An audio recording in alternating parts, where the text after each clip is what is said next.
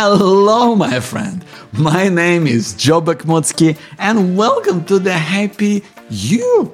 This is the show we talk about how to lead a happier, more fulfilled life if you've been to the place of struggle. But now you're ready to give and to find clarity and live the life that you truly deserve. And today we talk about something that is so crucial in this challenging world of today, which is how do you keep out the negative influence which makes life difficult, which can throw you off, which can bring out so much worry and negative, unhelpful emotions. So how do you do that?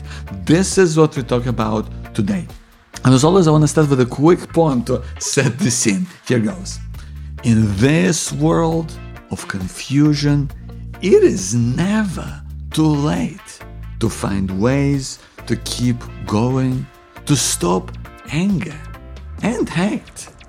We must shield our feelings, our thoughts, way of life, because you're the gatekeeper.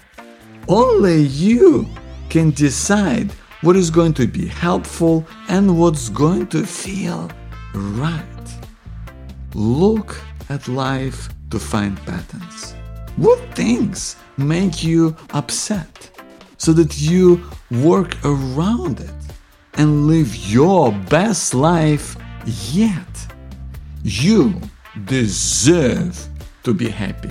Be who you want to be kind and supportive, to give love and be free of things that are holding you back. Thank you for being here, my friend. Thank you for looking out for yourself and your way of life in this time. Now, let's talk about how do you actually keep out negative influence from ruining your life. Well, hello, my friend. My name is Joe Bakhmutsky. I'm the founder of Power To Be Happy and also the author of this book, Finding Hope in Times of Uncertainty, a guide to thriving in the challenging world of today. And listen, the world around us is just crazy, isn't it? There's just so much negativity. There's so many just negative vibes that you get from people, that you get from all sorts of influence. Just it's all coming at you. And the trouble is we just can't help but take some of it on, and it reflects on how we are with people around us, what we do in our work, how we're trying to make an impact. So it makes this, really incredible difference on our lives. And I believe it's not a good influence, because we want to be in a place where we're able to at least put some of that aside and really shield yourself from that negative influence so that you are in a place where you can be so much more present, so much more in the moment, where you have clarity around what is going on in your life right now, what's important to you and your way of life, where you want to get to, and ultimately just how to get there. That's what's going to be key. So we have to shield ourselves from the negative influence before it really gets to you and really ruins your day, throws you out of whack. And I believe that we can do that. Before we get into how we can specifically block negative influence from your life in a way that is meaningful, but also realistic, right? It's also important to define what negative really is. And what I mean by negative is it's unhelpful. Right? We have this myth, I guess, in our culture that we're all supposed to be, just floating around in the clouds, and we have to be, positive all the time. Well, I'll tell you this. We can't always be positive, but we can be hopeful. And we can look towards things that are going to be helping you in your day, towards things and in situations and interactions with people that are going to make you feel good. about yourself, about the world around you. They're going to help you to make a greater impact in the world. They're going to help you to be the person that you want to be a better father, to be a better friend, to be a better partner, to be a better person who's out there in the world, who's working with people, who's interacting with people, who, wants to do good, right? And that's hard to do when there's this negative influence, because all of these feelings that they stir up inside us, like anger, frustration, and hate, all of those things, they are doing you damage. These feelings are destructive, and not only that, they kind of perpetuate each other. They perpetuate what becomes a cycle of negativity. That's sometimes can be hard to break. I don't know if you're like that, but I've been certainly in situations in my life where it's, I've started to end up in a really negative place where I was feeling so down on myself. I was just negative about everything, and it made it very hard to transition and be in a good place and feel good about yourself. And I don't know whether that speaks to you and where you're at in your life right now, but I want to let you know this. I want you to know this, my friend, and I want you to feel it deep on the inside, that you are the gatekeeper of your life. You control what comes into your life, right? These negative influences, negative situations, negative interactions, it doesn't mean that they're evil, but we have the power to stop them from coming in and ruining your day. You, my friend, are the gatekeeper. So what I always talk about to my clients when we work together one-on-one or in groups, when we talk about negative influence, which I believe is something that must be stopped to the greatest extent possible, is doing what I call an internal audit, which is when you look at your day ahead of you, where you look at things that you are doing in your life at a regular basis. You can think of it in any way that you want. It might be helpful to you for you to think of what you're doing today, right? And do an internal audit of situations and interactions that you have with people that might be negative in the frame of it being unhelpful, as it's making you feel upset. It is dragging you down in terms of being, more present and more giving with people around you. What are some of the situations that are like that in your life? I want you to think about that, because when you can identify what that is for you, whether it's situations, whether it's something that comes from some sort of influence in terms of media, whether it's interactions with some of the people that you have around us, it's crucial to identify what those triggers are, what sets you off, because that becomes a situation where you can do something about it. When you can notice, and I think it's incredibly powerful to notice those specific things that made you feel upset, that made you feel angry, that made you feel distracted, that made you feel frustrated. What has that been for you? Because when you can identify those moments, then you can change how you are around those situations, around those interactions.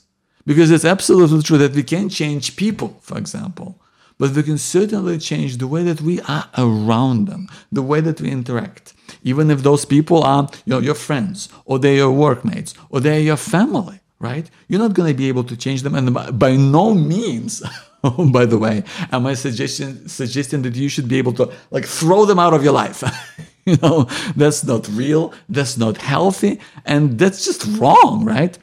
But sometimes, for whatever reasons, we can, these things might be, or these people and our interactions with them might be affecting you and making you feel in a way that is not serving you right now.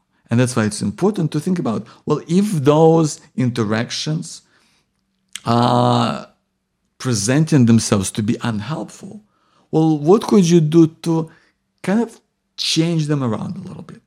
If you were to look at it at a different perspective, at the way that you perhaps interact with this person, whether that's at work, whether that's in your home, whether that's, someone, whether that's a friend, how do you interact with them in the sense that it's been unhelpful? And how could you turn that around to make a change in that area? What could you try and do? What's the one thing you could do to try and change that around? Because when you can turn it around, even if you're not going to make it perfect, even if you can get 10, 20% progress in just this one interaction with one person, it's going to make you feel so much better. I promise you.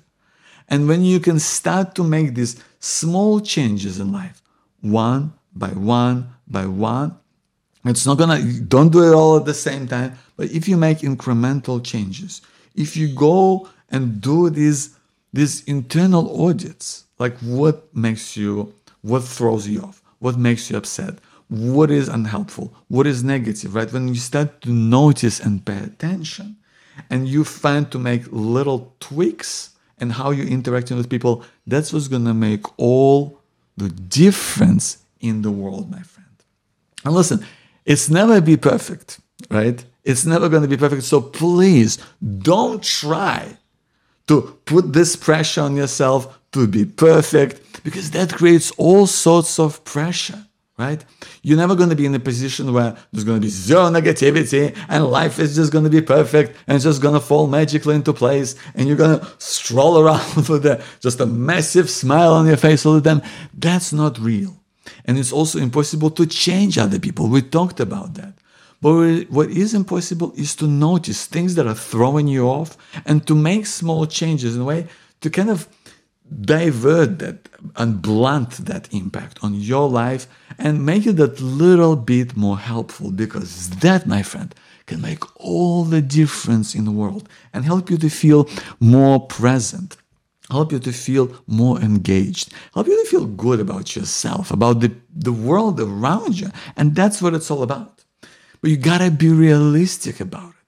You gotta be realistic in how it works. Let me give you an example.